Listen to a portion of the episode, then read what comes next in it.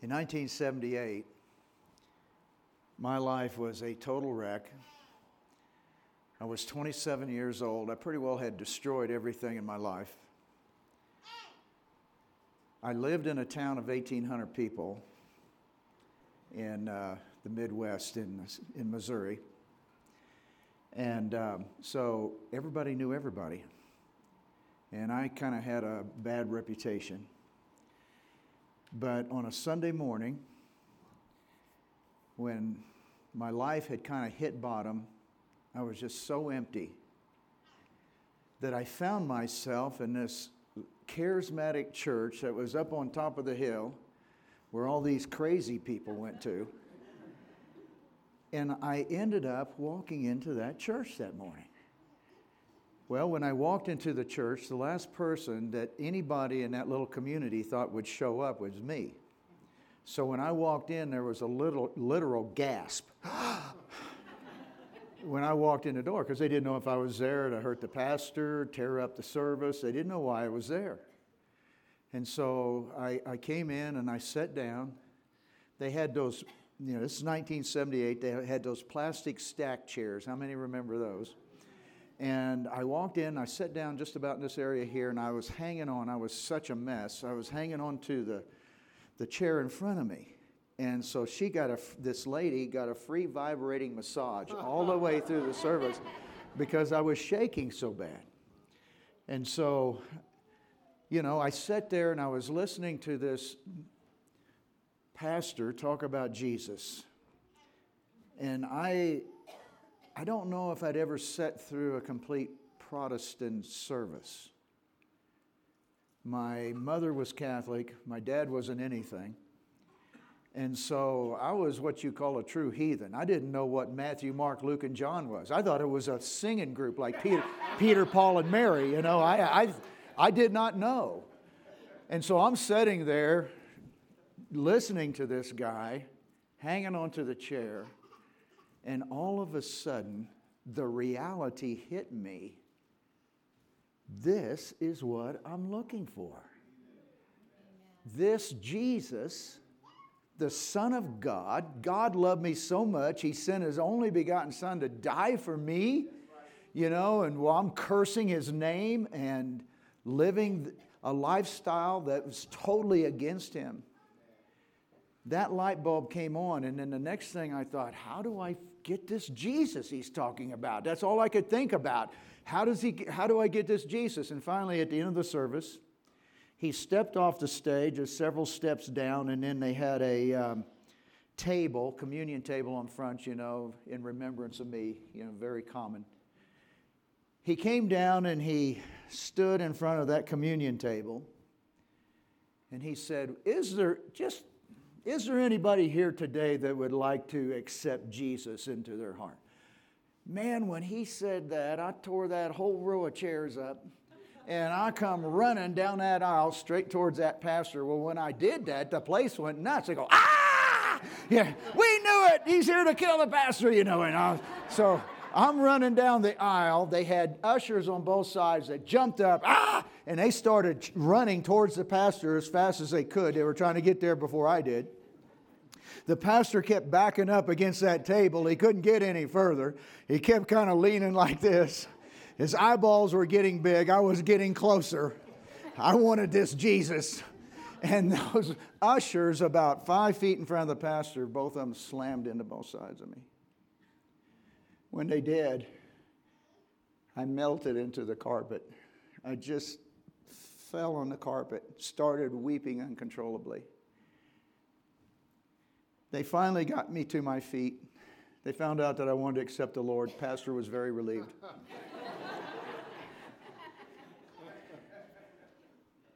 I was instantly delivered from alcohol. You know, I have a hard time. I realize that to receive Christ is, is, is not based on emotion.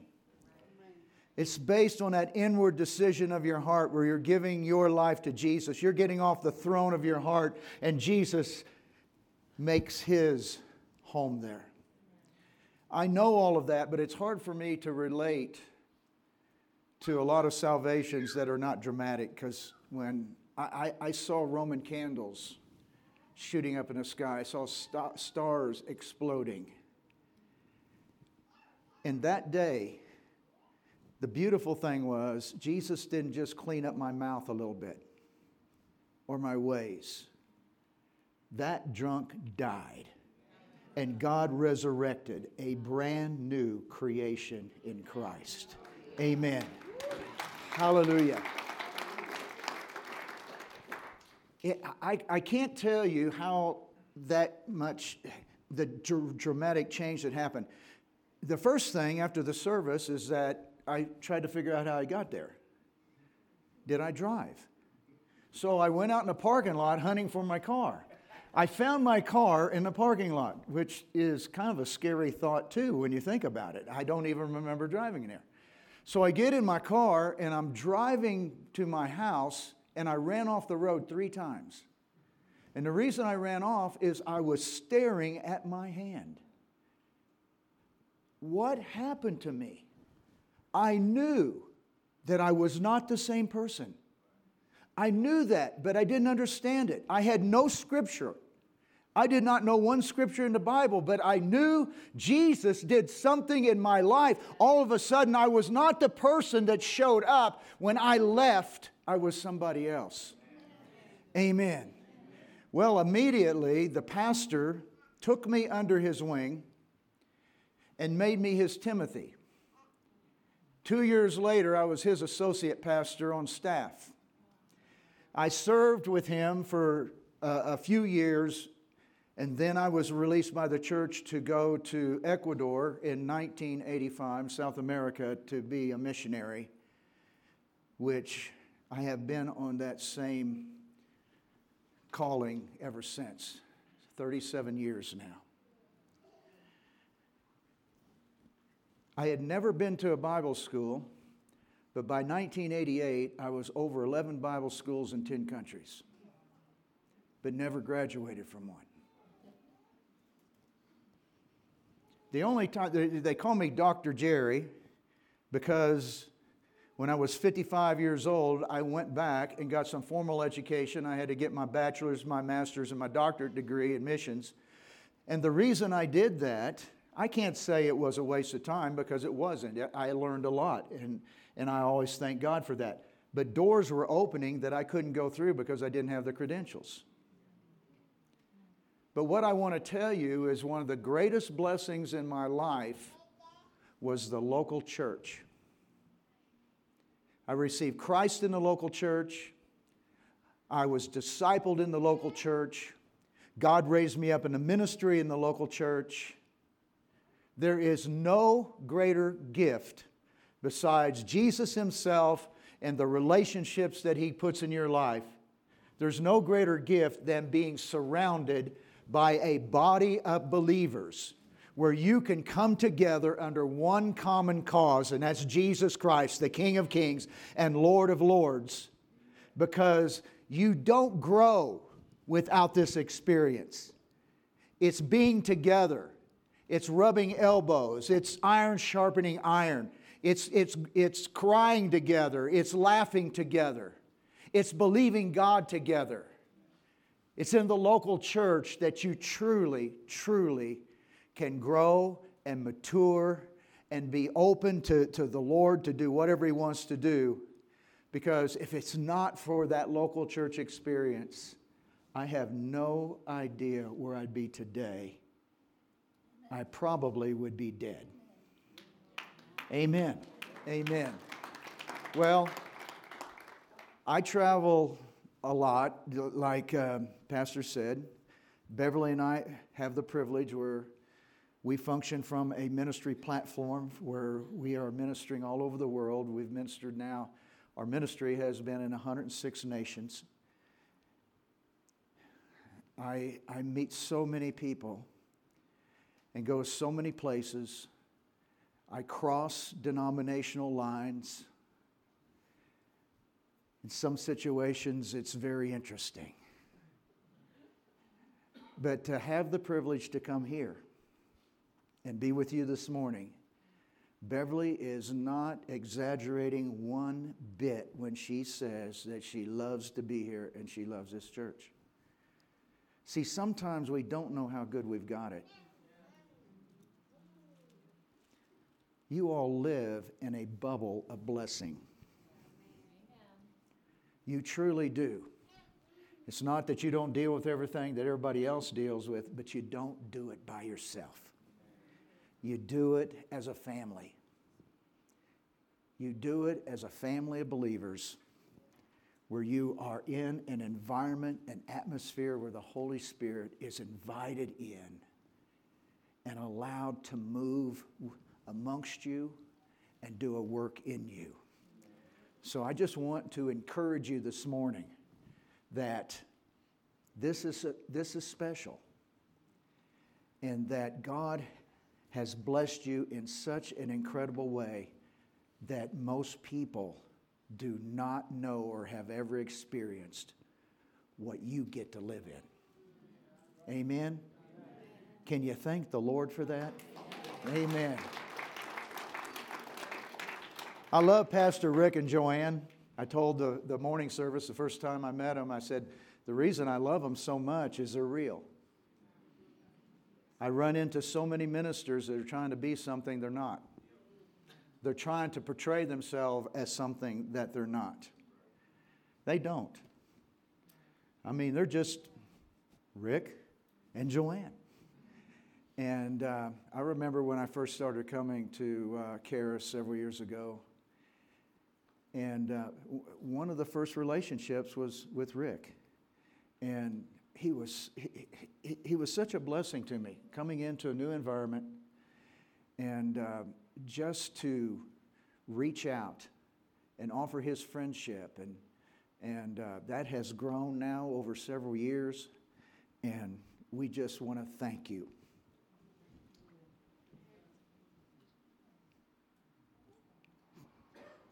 Amen. We feel like we have a home here.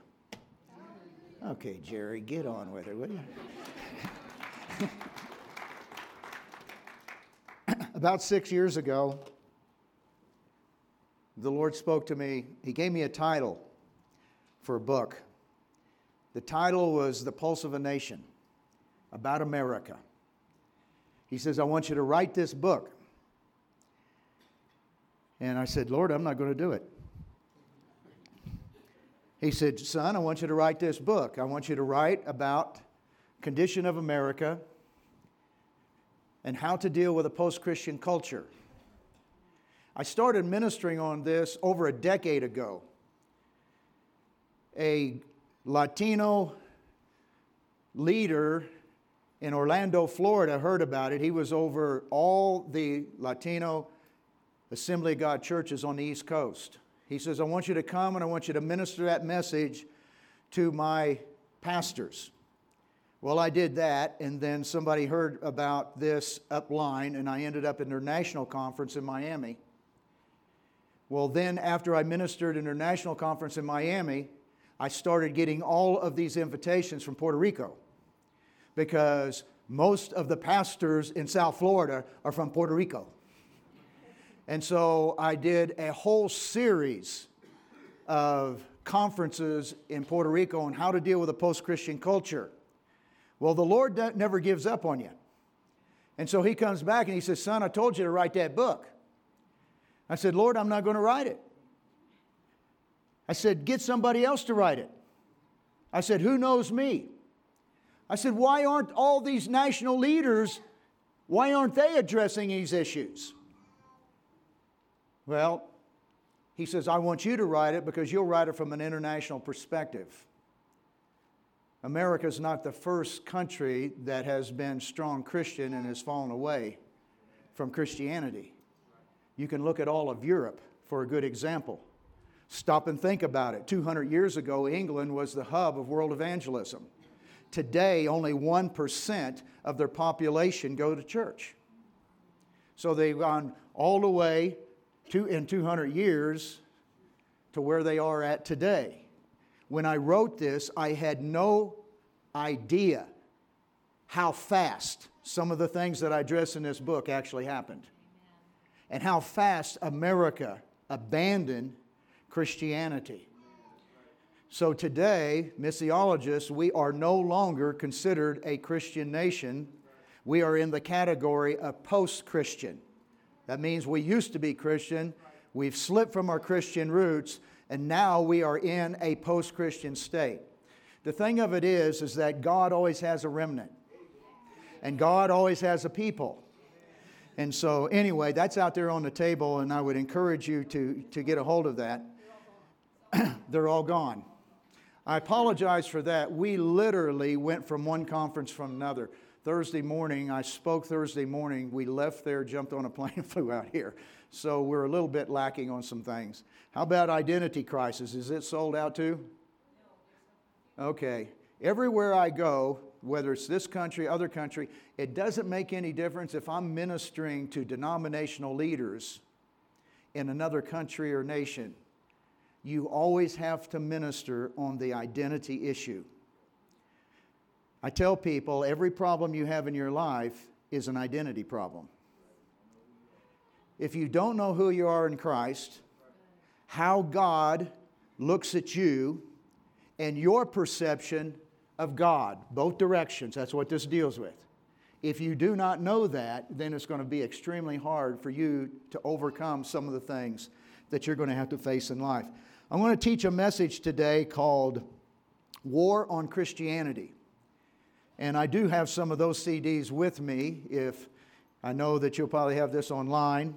Matter of fact, let me greet everyone that is joining us uh, online today.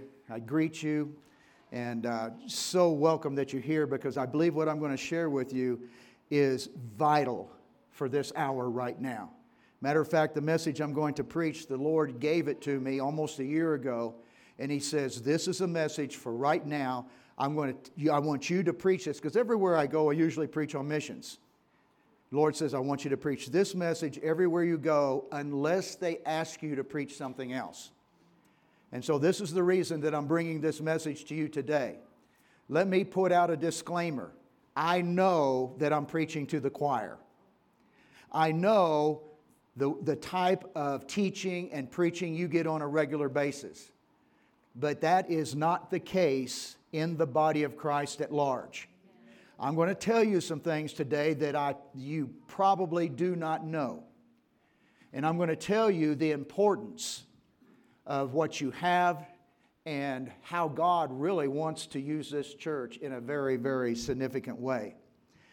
Now, I say war on Christianity. I was getting ready to minister to a group online on Zoom. we're kind of zoomed out, aren't we? And uh, I think I had like 75 ministers from about 20 countries. And uh, the person who asked me to teach this said, Would you please change the title? And I said, I don't think so. Because if you don't know it, you are at war you are at war. I didn't say this in early service, but let me tell you this. There is a, there is a complete difference between a civilian mentality and a military mentality. You were never called to live with a civilian mentality. You, we are the army of God, and you have been called as a soldier of the Lord. There's so many, I'm not going to preach this message, but there's so many verses in the Bible that refer to you from a military standpoint. Paul did it several times, several times. Even when he was, when he was uh, instructing his, his spiritual son Timothy, many times he used that military mentality to get his points across to his spiritual son.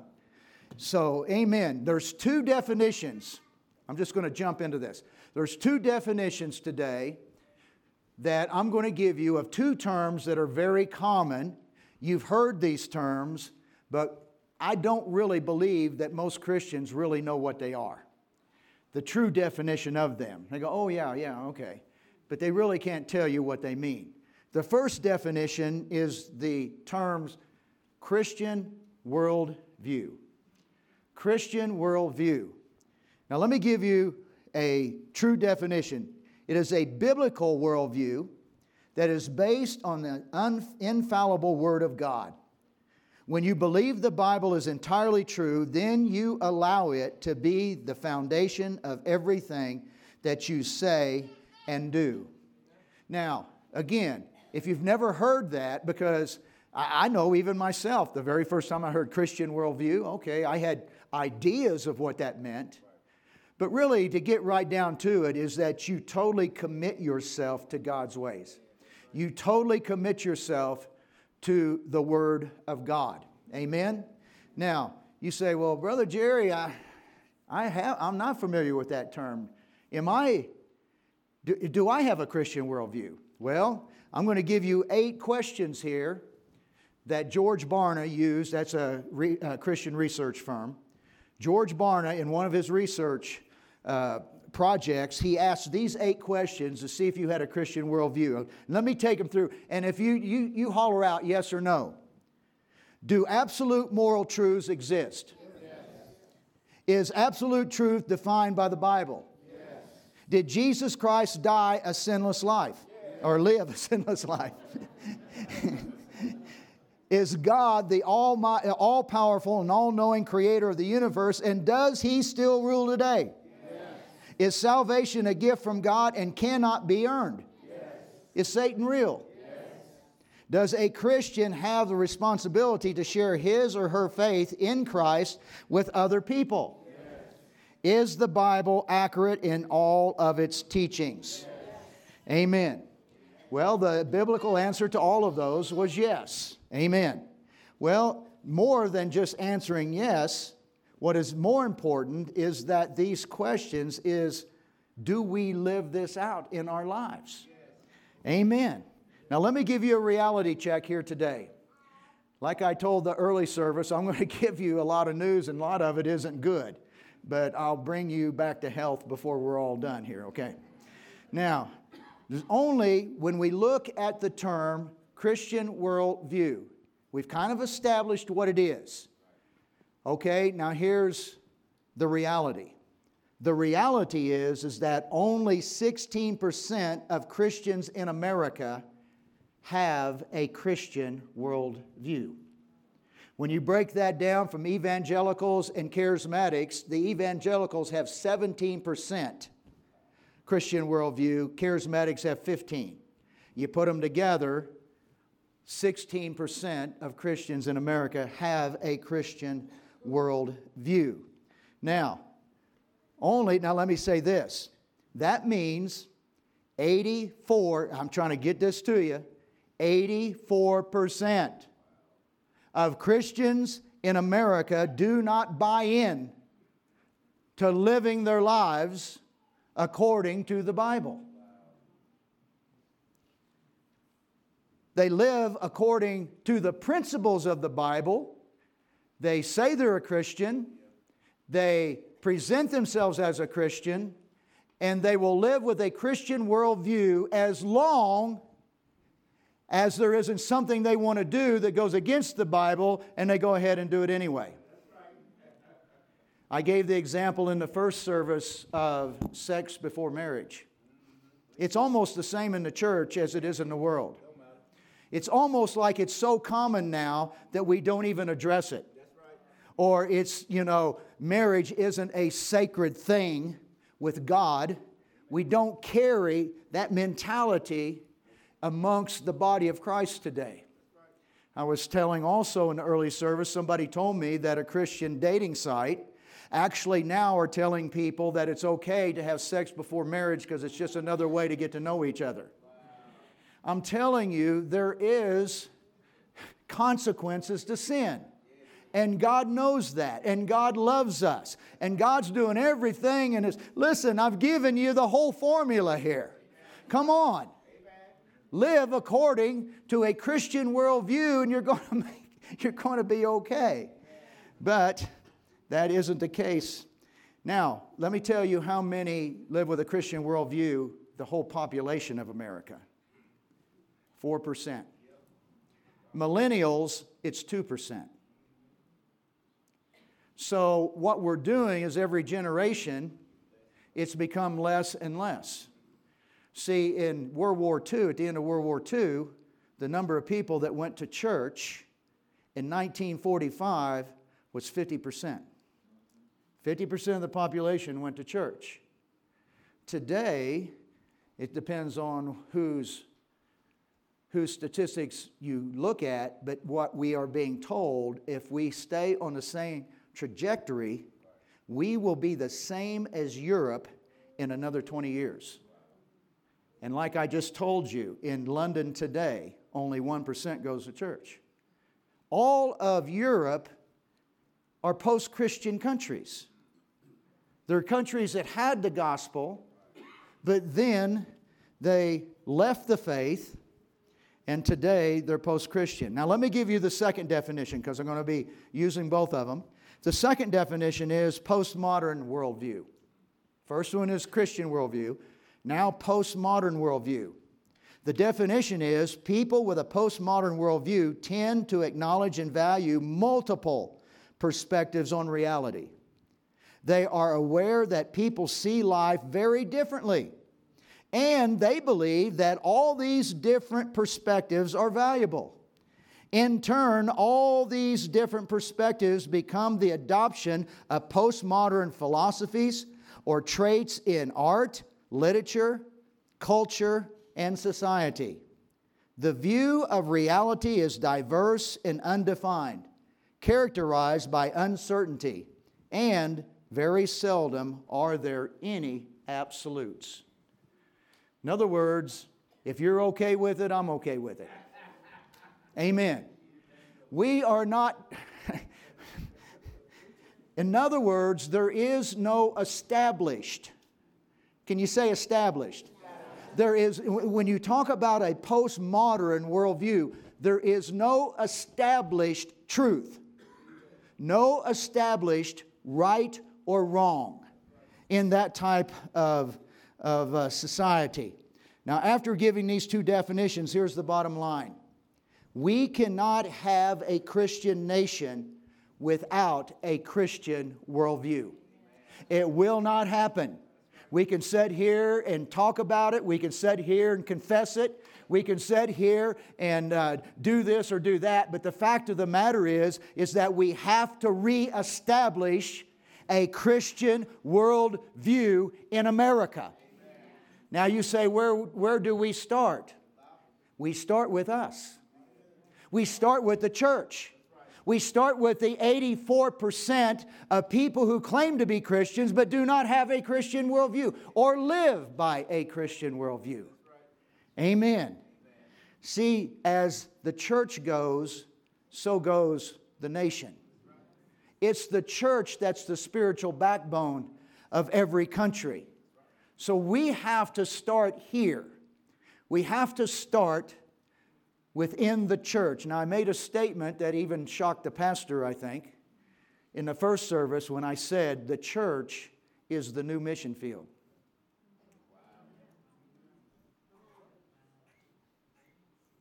The church is the new mission field. And when you have what you have here, there is tremendous responsibility that comes with that. Tremendous. Because it's going to take churches like this who preach the word that allows the light to shine, that will not be silent, but will speak the truth in love is the only way that we're going to see this thing start to turn around. Now, how do we become grounded and stay grounded in our walk as children of God? I'm going to give you four keys today. Four keys. And let me, I, I, need, I keep backing up here because there's so much that's stirring in my spirit right now. But let me tell you where we're at as the church. As we have gone through COVID, COVID has almost been like a restart for the church. COVID is not all that's happening, of course, that is very detrimental right now. We are running straight toward hell like, uh, as, a, as a nation as fast as we can when it comes to the, our political scene today, when it becomes our society today. things do not look too good. We are in crisis. Crisis causes a lot of different things. One thing it causes is insecurity. One of the things it causes is that you buckle down, you batten down the hatches, and think the storm is going to blow over. I'm here, we have gone too far. You just can't buckle down the hatches now and think this is all going to blow over, or we're going to put another man in the presidency and all of a sudden that's going to change everything. It's not. We are too far. We've gone way past that point. The very core, the very DNA, the very values of this nation has slipped in such a place that it is going to take a revolution to change it. We are past just having a revival where the church is refreshed.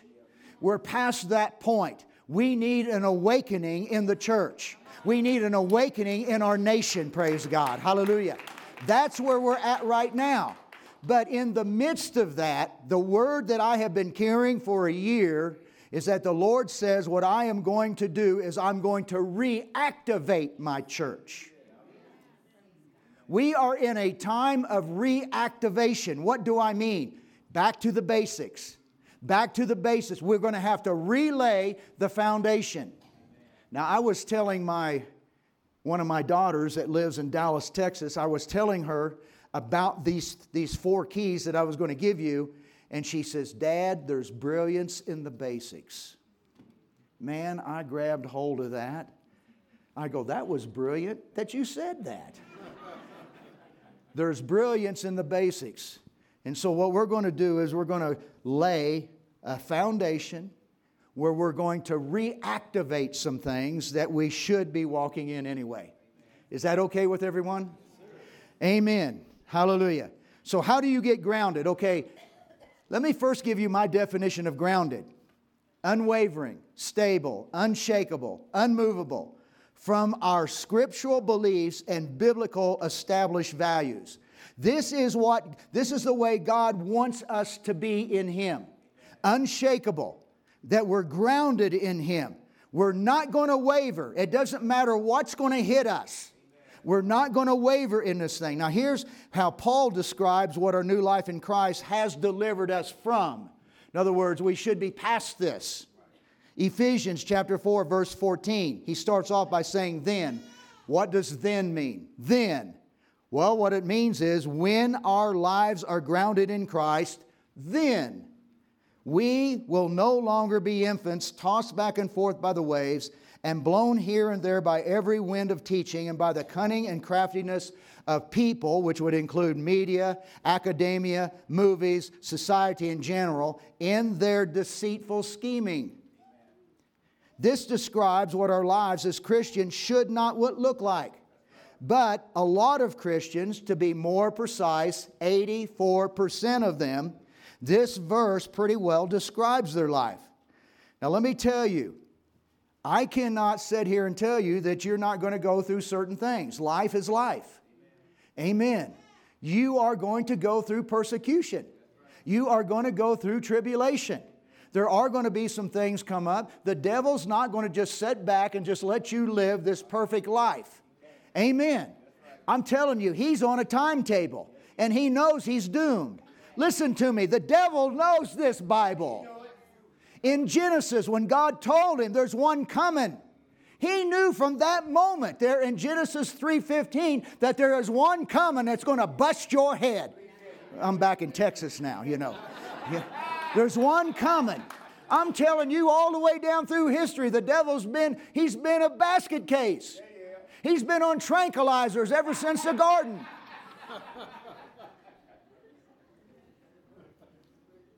He knows what this Bible says. He quoted it to Jesus. Here's the thing he doesn't know. When he fell from heaven, he lost his position to look into the wisdom of God. See, he knows what it says, but he doesn't know what it means. And that just scares the devil out of him. Amen. But listen to me. You are going to go through things, but the devil, his job or his, re- he, he, he knows he's doomed. He knows that. The only thing the devil can do is delay it. And so, what he wants to do is cause enough division and chaos to bring the church to a standstill or to a place of just survival so that he can lengthen his time. You all seeing this today? So, what I want to tell you is, I'm going to give you four keys now that's going to get you grounded where He can't bring you to that place. Amen. Amen. The first is that you have to stay grounded in God by being committed to God's standard. You have to be committed to God's standard. Now, what standard uh, do you base your life on? Everybody bases their life, every decision you make is based on something. Now, let me give you an example what I mean. I've only been on one cruise in my life. It was a, only a four day cruise out of South Florida to the Bahamas, and then you turn around and come back. And so I get on this cruise ship, and I'm looking at, you know, they give you this schedule of all these activities. Well, I'm looking at them, and man, there's not much I can do. I don't drink, you know, I don't gamble. I mean, there's a lot of things I don't do, but I did find something on there that says 3 o'clock this afternoon, there's going to be a comedian that's got a show, you know, 3 o'clock this afternoon. you know where we're going, don't you, brother?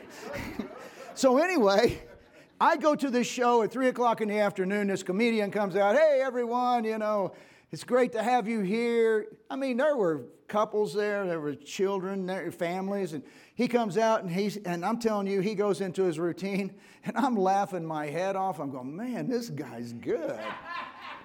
this guy is funny. And so I look on my schedule, and he had another show at 11 o'clock. And so I go, all right, man, I'm going to come back and see him at 11 o'clock you know? And so at 11 o'clock, I come in and I'm sitting there waiting for this guy to come out for his show. And he comes out, and I'm telling you, it was like a total different person. I mean, he was crass. He was cussing. He would blankety blank this. He, you know, and of course, people think that sex is funny, you know, perversion is funny. And I mean, people are laughing at I, five minutes, and I'm going, oh my goodness, I got to get out of here.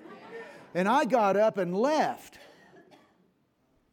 Now, my question is by what standard did that comedian live his life by? One at 3 o'clock, one at 11 o'clock. They were different standards, weren't they? And so, in reality, what you have here is that he lived his life based on his standard that he lived by was whatever it took to get him acceptance, popularity, and to serve Him at the moment. Amen. We got too much of this in our society today. Just there's, there's all kinds of people. I mean, look at celebrities. I'm not here to pick on them, but I'm going to. I mean, Hollywood is whatever serves me. I mean, you got these celebrities. I've seen them. They go on Christian programs and, oh, I love Jesus. You know, I, I found Jesus, you know, back in such and such a time. My, you know, and it's always my grandma prayed for me. You know, it's always, it's always that testimony. Grandma prayed for me. She's been praying for me, hidden, you know, she's pounding heaven. And I, I, yeah, Jesus, Jesus, Jesus. Got a big cross on, you know.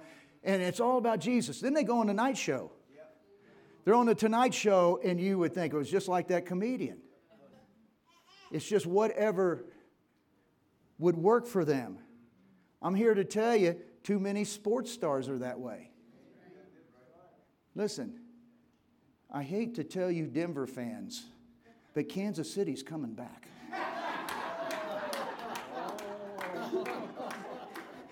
I just lost the whole congregation right there in one shot.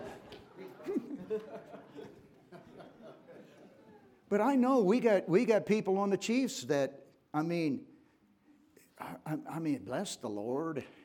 You know, they kind of come across as this Christian guy, but then they won the Super Bowl. And this, these people that's supposed to be Christians, They were on the parade. They were on, you know, what do they call those things that they pull? Uh, yeah, they got the floats and they were on there and they're so drunk they can't stand up. And you can read their lips. They're cussing and everything else. We won a Super Bowl. Well, you might have won a Super Bowl, but you sure lost some respect from me. You couldn't even tell what type of people they are. What standard do you live your life by? Not when you're here. What standard do you run your business by? What standard do you raise your children by? So, the first key of us getting back to a Christian worldview is to be committed to God's standard in every situation. And that's what the world is waiting to see. They're not waiting to see who can speak it, they're looking to see who can live it. Amen. Hallelujah. Let me throw out this question What's the greatest problem in our society today? Well, you can answer that in several ways, but my answer is we have lost our biblical standard for what is right. Stop and think about it. If we all of a sudden went back and made this our standard again, do you realize that this would solve every problem in America? It would deal with social injustice. It would deal with abortion. It would deal with corruption. It would deal with lawlessness. It would deal with moral decay. It would deal with same sex marriage. It would deal with decay of the family structure and on and on and on and on. Every answer that we need to life is right here. If we would return and make this our standard in the church again, then what you would see is things would start changing. But our present society fails to accept the Bible as the correct standard for what is right anymore. Instead, the Bible determining what is right and wrong, our society's conscience is ruled mostly by what I call community acceptance. Whatever the community accepts. We drove by a, an apartment building complex here in town yesterday, and there was a big sign out there and it says, All humans are right. you know, sloppy, this whole idea that right now is not only is that what society believes that you're okay, I'm okay, whatever you think, is okay. Every lifestyle is okay. I heard Pelosi says that there's 60 genders now. I don't know where that came from. I really don't. It just kind of came out. My goodness, medically we can prove there's two. but they don't care about truth anymore. No. It doesn't, they, don't, they don't think they have to prove anything. All they got to do is say it because that is a postmodern worldview. You can say whatever you want. And, and, and not only do you get to think it's right, but you need to accept me for thinking that it's right. And so not only have we had this whole perversion, you know, uh, take over America, but then they force it, now they're trying to force you and bully you into accepting it. See, I'm just going to be honest.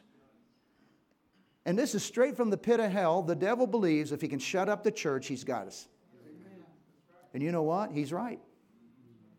Because to a great degree, we have been bullied into accepting this, and a lot of people have. Even Christians. Oh my goodness. Don't go on, listen, I'm going to help you here. Don't go on Facebook and say anything negative about a gay lifestyle because you will have people that claim to be Christians. You, you hater, you bigot. See, they believe that everybody can believe what they want except us. I'm going to tell you, this is, this is we're, we're entering into territory that's going to test your Christianity. And probably the main test is your love.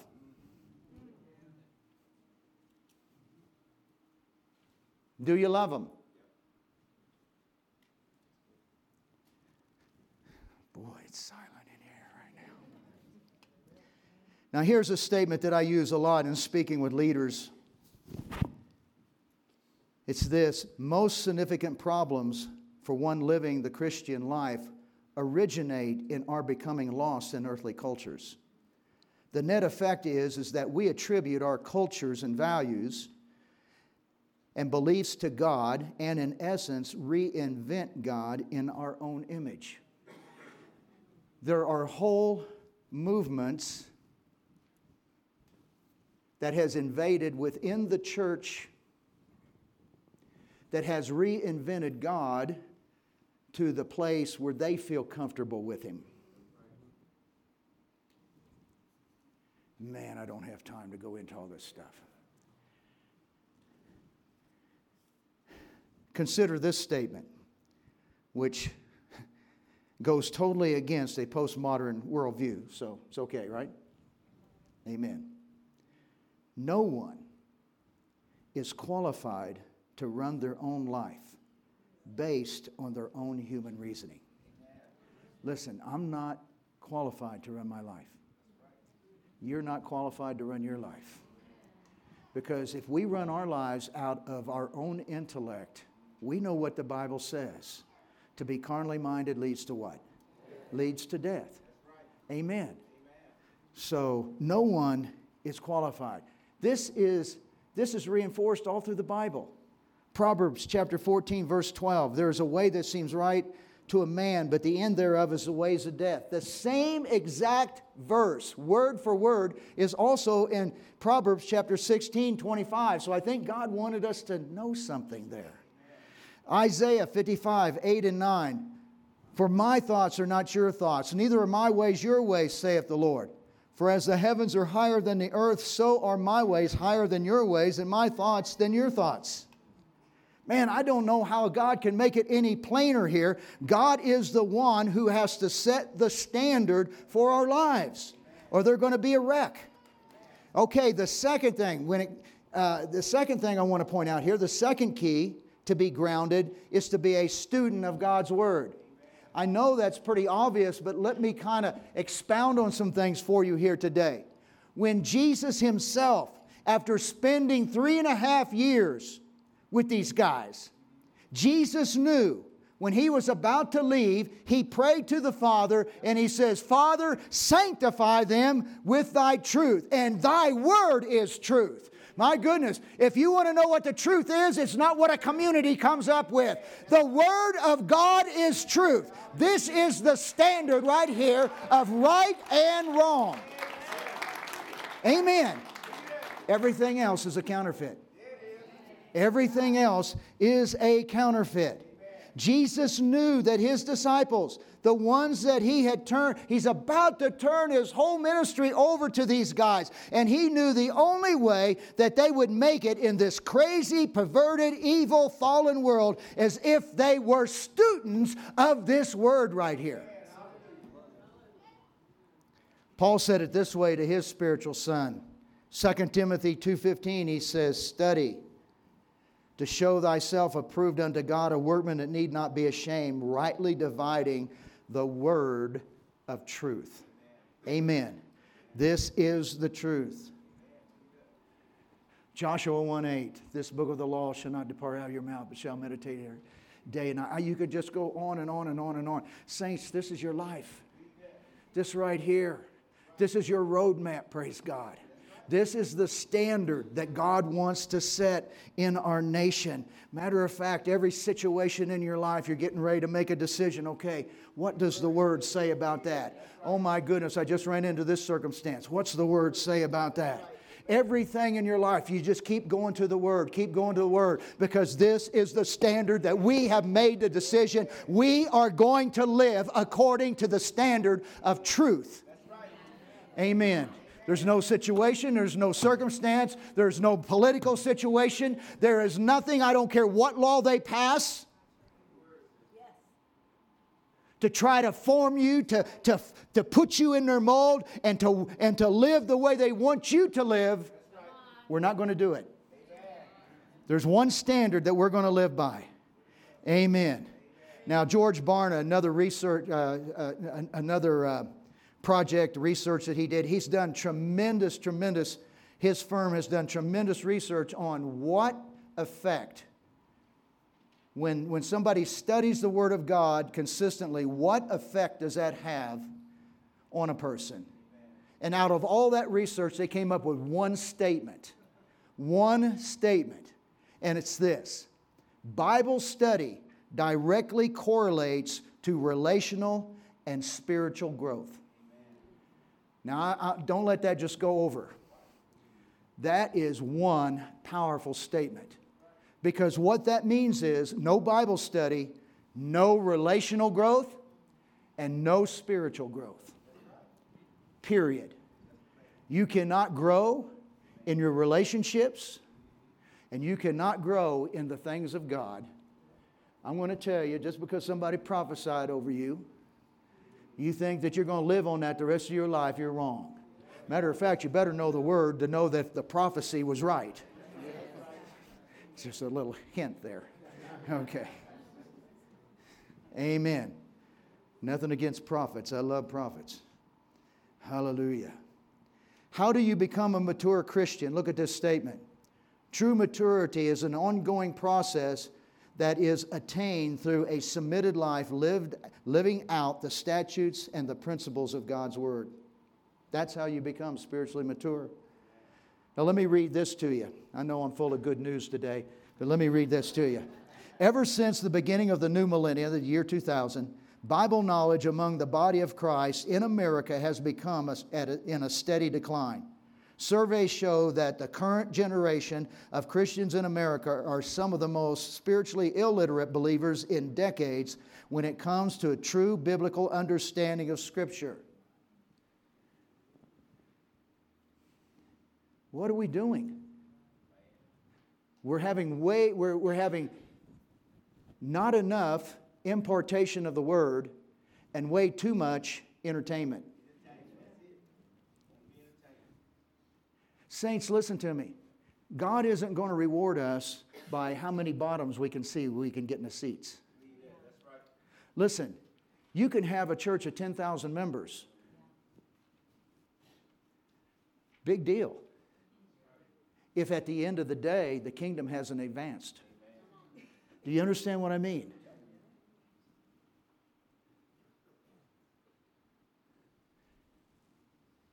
We have to reestablish and then reactivate the body of Christ today. Listen to me. I've, i sang the song. I read the end of the book. We win. Amen. But let me tell you something. When Jesus left this earth, he put the baton in the disciples' hands. And they ran and they preached and they passed the baton to the next generation. They ran, they preached, they passed the baton to the next generation. Let me tell you, the baton now is in our hands. This is our time. This isn't something we turn around and hand off to somebody. This is our time right now. Praise God. Your life is a blip on the screen of eternity. Don't waste it by sitting here window dressing everything when there is a mission to fulfill.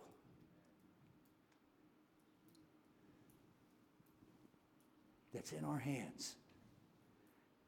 It is a sobering thing to think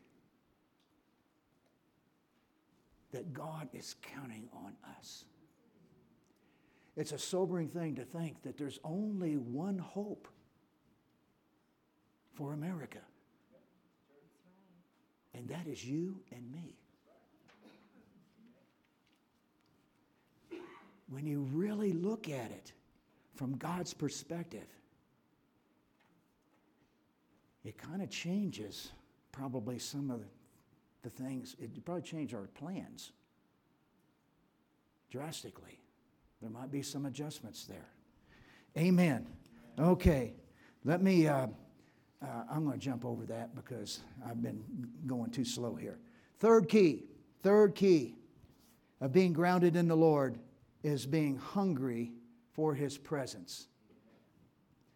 being hungry for his presence. Now, I like to eat. Let me rephrase that. I really like to eat. Praise the Lord. Um, and I thank God that I got a great cook too. Amen. Ever since we've been marrying, I've been prospering in the Lord. If you get my, if you get my drift, yeah, I've been prospering in the Lord. You know, and uh, when when you're hungry, you know, when it comes to hunger and thirst, you know, these are natural expressions of the human anatomy. I mean, it's natural. You know, you, you, you're supposed to uh, these things. Uh, one of the clear indicators that something is wrong with you physically is when you lose your appetite. Amen? Well, it's the same way spiritually.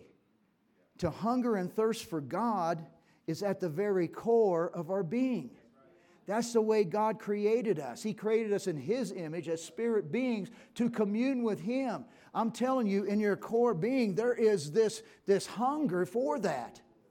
But to get that out and work through your soul and work through all the things that we are confronted with, when there is no hunger for the presence of God, that is an indicator that something is spiritually wrong.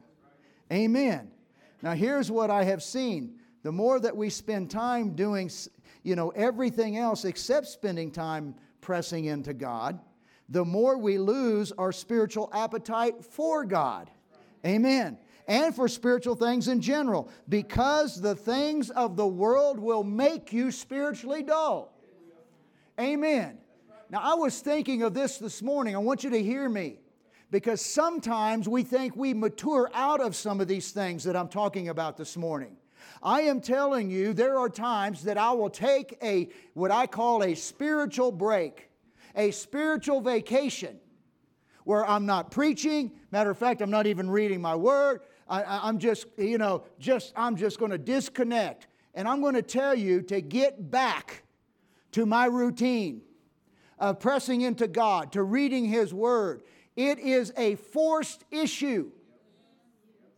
I'm not going to sit here and tell you I'm so spiritual that it just, oh man, it's just great. No.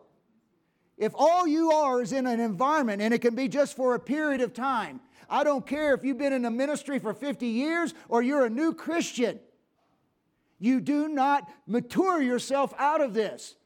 There should be a consistent, constant walk with the Lord. Praise the Lord, because if you don't, you will become spiritually dull and the devil is going to start taking shots at you.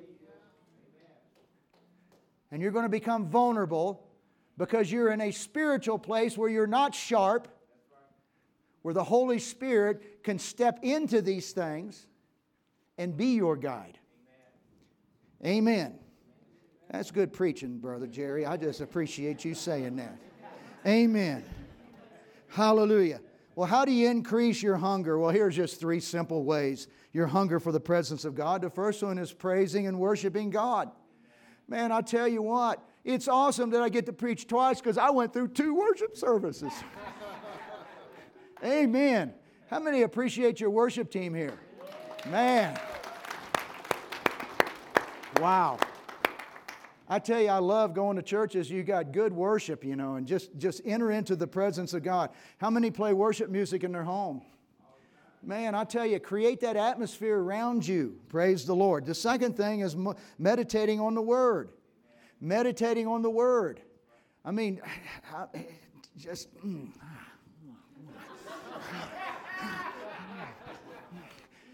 Eat that thing, meditate on it, ruminate, you know. That's really what it means to meditate. You know, it actually gives us a picture of a cow with the two stomachs, you know, and they throw it up and chew it again. I know it's gross, you know, and then they swallow it again, they throw it up and they chew it again. They, that's meditating on the Word. But I want to encourage you when you're meditating on the Word, ask God to speak to you. Ask God to speak to you, praise God. Let me tell you, one of the things that Jesus said the Holy Spirit would do when He came is that He would bring all things to your remembrance. Well, if there is nothing deposited there, there's nothing to bring to remembrance. Amen. Praise God. You may read the Bible and think you didn't get a whole lot out of it. Well, let me tell you, you made a deposit there, and there might something come up that day, and the Holy Ghost goes, Oh, I'll just pull on that because they need to know that right now. Amen. Glory to God. Third way is praying in the Spirit. I love praying in the Holy Ghost, praying in the Holy Ghost, praying in the Holy Ghost. Hallelujah. Worship the Lord, praying in the Holy Spirit. Hallelujah. Just rejuvenates you, builds you up, edifies you. Praise the Lord. Let me go. Let me go here to the last one, and that is to stay focused on God's mission. Stay focused on God's mission. This is a lesson I learned a long time ago. Matter of fact, the, the founder of Go, what is Go To Nations today, Dr. Daniel Williams, he used to tell me, he would say, Jerry, it's the Great Commission that keeps your keel in the water. For a long time, I'm going, keel in the water. What all is that, you know? You, I, I guess you got to know how to sail, you know, have a sailboat. Keep your keel in the water. I'm going to tell you, you're going to get off. You're not going to stay on that course if you don't understand that you're here for a mission. Now, the biggest problem that we have in the church right now concerning missions, you have a lot of churches like this one that love missions. But when it comes to the people in the congregation, they believe that their mission in life is to become spiritually mature. This is so common. I run into it everywhere. I'm here to tell you that's a goal so that you can do the mission. But your mission in life is not just to become spiritually mature. Your, your, your mission in life is to become spiritually mature enough that you can get past your own issues and we can get on with the real program here. Do you understand? Amen. You're here to know how to have a family, how to raise children. You know why? If we don't get all of this right, it's going to be such a mess, you'll never get to the things of God you'll never be able to be used by God because it's just taking all your time just to keep everything afloat. Amen. This thing, I'm telling you, the pastor, I believe, has the hardest job there is, especially in America today in the culture that they have to do it. It's a tremendous, tremendous responsibility to be a pastor because he's a shepherd of the sheep. And you know what? He's got to teach you this. Everything from Genesis to maps. He's got to teach, yeah, because in, in here it, it, it, it tells you how to love and what love really is. It tells you how to give, it tells you how to serve, it tells you how to pray, it tells you how to have a good marriage, it tells you how to raise children, how to have a family. Everything in here. The pastor's job is to create the environment and however, whatever it takes to try to get you mature in these areas of life so that you can live it in a way that you will be victorious and can rise up as a victorious army to get the mission taken care of. It goes back to the church again. Without the local church, this isn't going to happen. That's why I love the church so much, because without the church, matter of fact, I just spoke. How many have ever heard of Dr. Bill Hamon? Well, his whole network of churches, I, I spoke by video to his 200 leaders or whatever. And I told him, I said, listen, we're here to lift up the arms of your leaders. Go to nations. And I said, here's why. Jesus never gave the Great Commission to mission agencies, He gave the Great Commission to the church. Whenever the mission agencies start replacing the church in their responsibility to reach the world, there's something wrong. We bring expertise in the area of missions to help local churches maximize their potential in that particular area. Amen? But guess what? It's the church that God is counting on. Amen. Amen.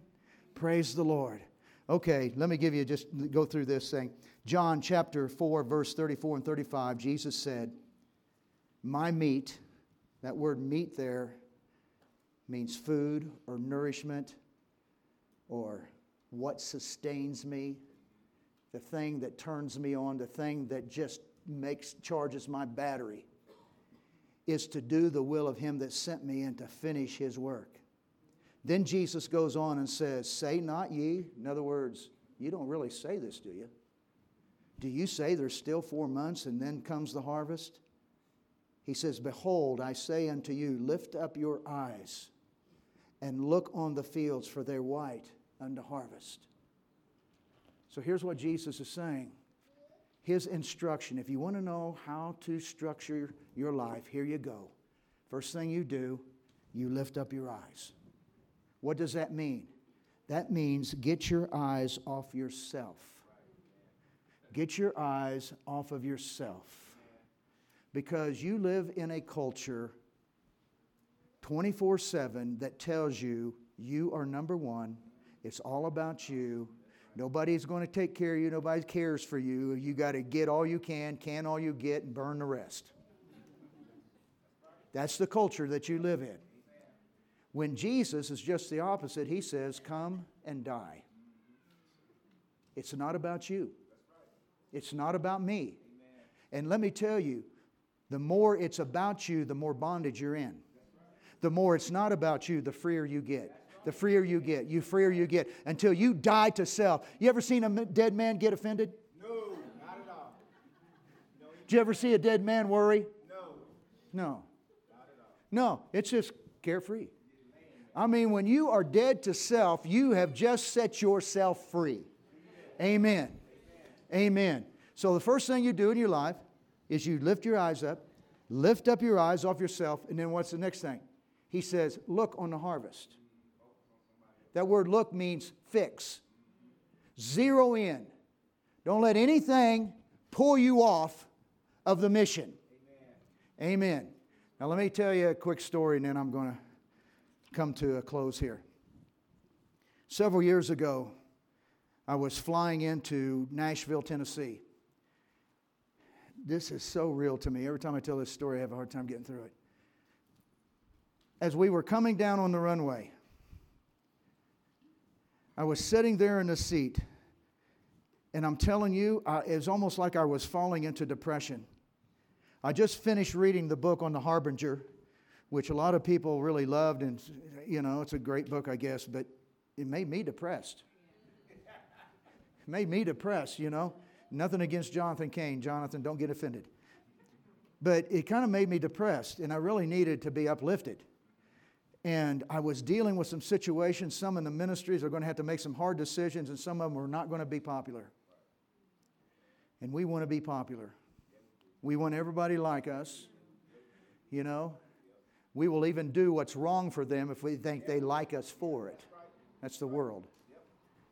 And so, man, I was kind of, just to be honest, I was kind of stressed out about that. Just kind of, you know, and then I found out right before I got on the plane and going, I'm asked to come in, and they, all the leaders of this denomination was getting together, and they wanted me to, to, to teach them missions. But I found out when I got there that half of the denomination didn't want me to come. They didn't want to be involved in missions, and half did. So I was walking right into a firestorm. I mean, you know, this is not going to be good. And so all of this, I'm going, oh, brother, God, you, you know. I'm, I'm, and so the plane hits the, it, the tires. You can still feel it. Hit the runway, and when it did, it's just like it just blurted out of me. I said, God, what am I going to do?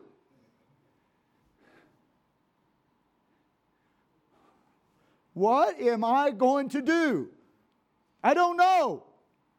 God, what am I going to do? Nothing.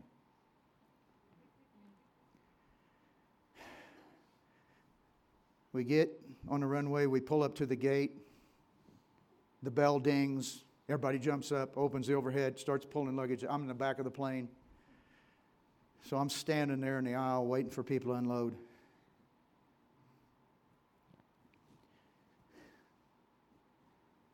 The Lord said, uh, Son, now I'm going to tell you what to do. He said, No matter what, circumstances, challenges, the things that you are going to have to address, what you're about to walk into, he says, You remember this. You stay focused on the mission. I can do that. I walked right into that firestorm and ministered the Word of God to those men. I went back to the world headquarters and made the decisions that needed to be made. There's been times through my life that I have come to that place again. More than once, maybe you too, where you have come to that place where you cried out and you said, God, what am I going to do? And every time I've been there, the Lord, those words would rise up, said, Son, stay focused on the mission. We're not in a good place. We're not in an easy place right now as a country, but I'm here to tell you that this is a time where God is telling you don't let all the chaos and the crisis and everything that's happening, do not let that pull you off of the mission. You stay focused on God, you stay focused on the mission of taking this gospel to every tribe, tongue, people, and nation. You stand for what this Bible stands for. You be the example to the world that the world needs. You be the light shining in the midst of some pretty dark times. Amen? Amen. Amen. Now, some of you got a handout. I know that we probably ran out of them, but these are four keys.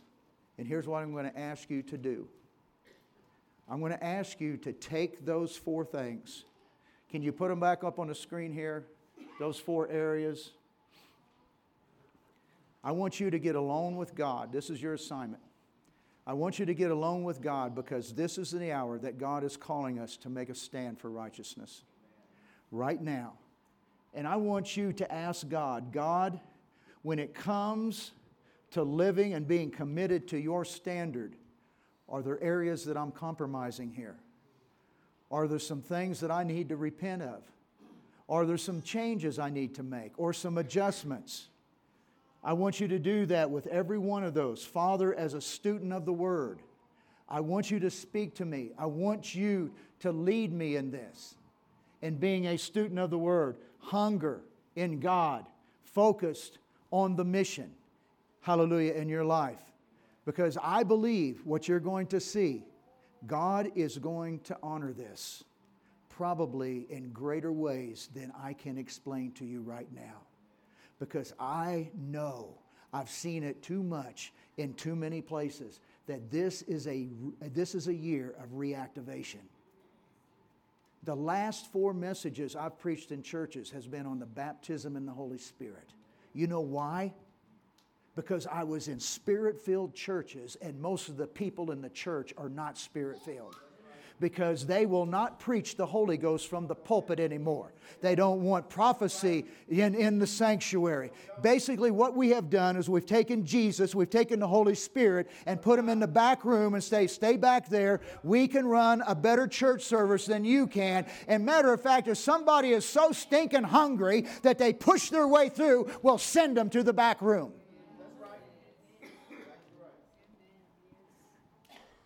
This is a year of reactivation, a realignment of the church. Because I'm telling you, the devil hasn't seen the end of this. Amen. Amen.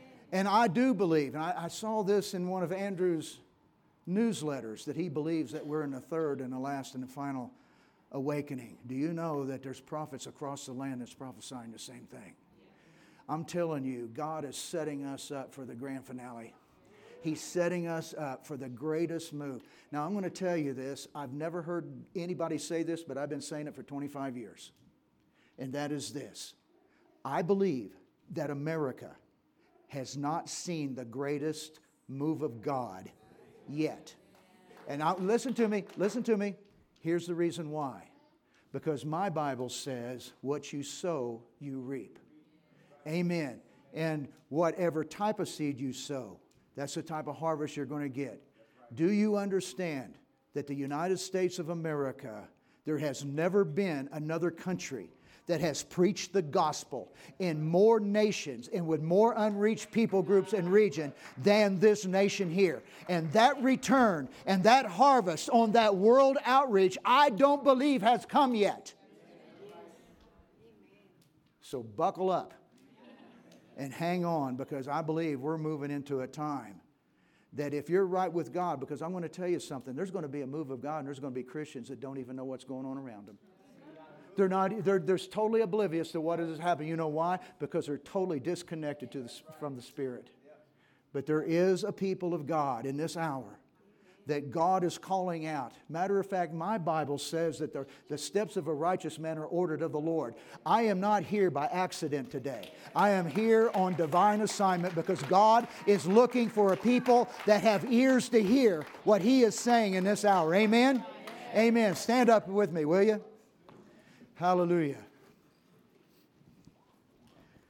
Now I'm going to pray for you, and I'm going to put my faith with you. Beverly and I love you. We're so appreciative of you and, and just how you have accepted us and actually have given us strength through our relationship. And so we're going to stand with you now because I believe that there is a release. There is a release of the Spirit in so many ways for those that literally take what I gave you today and take it before the Lord, I believe there's some significant things that God's going to show you. Sometimes one little tweak is going to change your whole life. It's just, it's just like the airplane pilot. He can just be off a half a degree, but after a few hundred miles, he's way off. And the Lord will come in, and maybe there's just a half a degree on something in your life that right now is stopping the victory that He wants to bring. I want you to go before the Lord, take those four keys, and allow God to speak to you. Amen? Amen? Father, right now, Beverly and I, we stand here in agreement, Lord God, with these precious saints here at River Rock Church. Lord God, we know that you have called them to a time such as this. We know, Lord God, that this church was birthed by divine assignment. And that, Lord God, you are bringing people in you are adding to, Lord God. Those that, Father, I believe, first of all, are serious. They're hungry.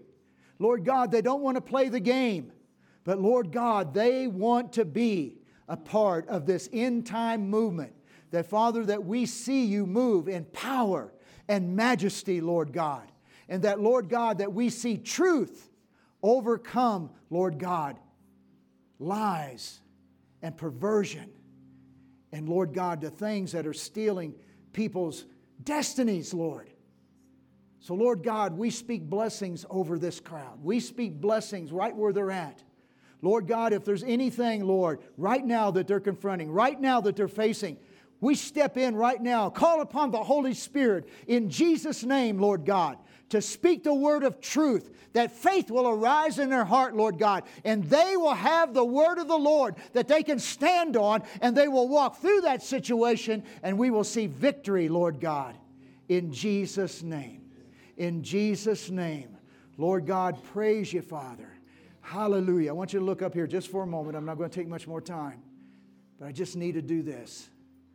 The Lord says that under the sound of my voice right now, that He is right now putting a stamp on some of you in this room for full time ministry. I'm just speaking to you right now as a spiritual father. I've, I've sensed this before. But I'm going to tell you, there's going to be in some of your lives, you thought you were going this way, but there's going to come an adjustment. It's not what you were going to do wasn't bad. It, and some, for some of you, that might be the word of the Lord. Because I'm here to tell you, it's not just all about preachers. It's about marketplace Christians too. So I'm not elevating ministry. You hear what I'm saying? But some of you here, let me, oh yeah. The Lord said He brought you to this specific church to put in you and release you, put in you what you need, and to release you into the call of God. And I'm going to tell you, you're going to have the sensitivity, you'll know that but also you're going to be surrounded by spiritual people that can confirm that in your heart. Can you all receive that today? Amen. Praise the Lord. Well, God bless you all. Amen. Wow, Brother Jerry, man, you stirred me up this morning. you know, this morning we heard um, Pastor Jerry and Jackie talk about evangelism and talk about the nation and talk about where God, you know, where the body, where, where we are right now. And I've been around the world, Europe, and I'm telling you, this is the greatest country. We have something we could work with right now with, for people or neighbors. You know, and I just believe, you know, like Pastor Jerry said, that people are Christian from their head, not from their heart. And we here, there's a mission field here in this country. But I just believe some of you feel like, man, I, I'm, I'm, I'm not a people person. I'm fearful. I don't know what to say. You feel fear. You feel like, man, I can't minister to people. But uh, right this morning, if Pastor Rico, it's okay with you. Just I'm just wanting you to feel fearful of, of ministering to people or sharing Jesus. I want you to just come up to the front. We'll have prayer minister to pray with you and agree with you. You know, Second Timothy 1 said, Second Timothy 1 7 said, For God has not given us a spirit of fear. And sometimes we fear of man, what people are going to think of us, but of power and of love and of a sound mind. So if you feel like you just wanted someone to encourage you this morning to just pray with you, please come up. We have prayer minister will come and pray with you. Amen. Thank you. So um, I don't know if anyone else smells this, but we were smelling mothballs back there, and I just feel like the Lord um, just wants to cast off the old the things that we've packed away. You know, we put mothballs around things that are, you know, that we're storing or that we, um, you know, like are old or they're, you know, like, you know, whatever we have in our house that, that we're trying to keep things away from. But God wants to bring out, you know, all those things, all our gifts, our authority. You know, we truly need the gifts of the Holy Spirit to walk in in order to change the world.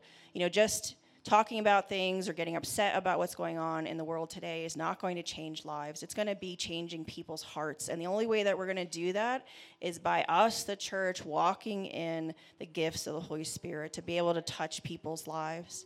And so, right now, I just declare over this body, Lord God, I just thank you for your love and for your protection. And I thank you that those things in the past, Lord God, that we may have been hiding or that we don't even know are there, Lord God, that they would come to the surface, that they would be brought up and that they would just be rejuvenated and just energized and that we would use them and walk in them that any fear that we have is gone right now in jesus name that we'd walk in the boldness of our gifts. And i just thank you for that and praise you in jesus name.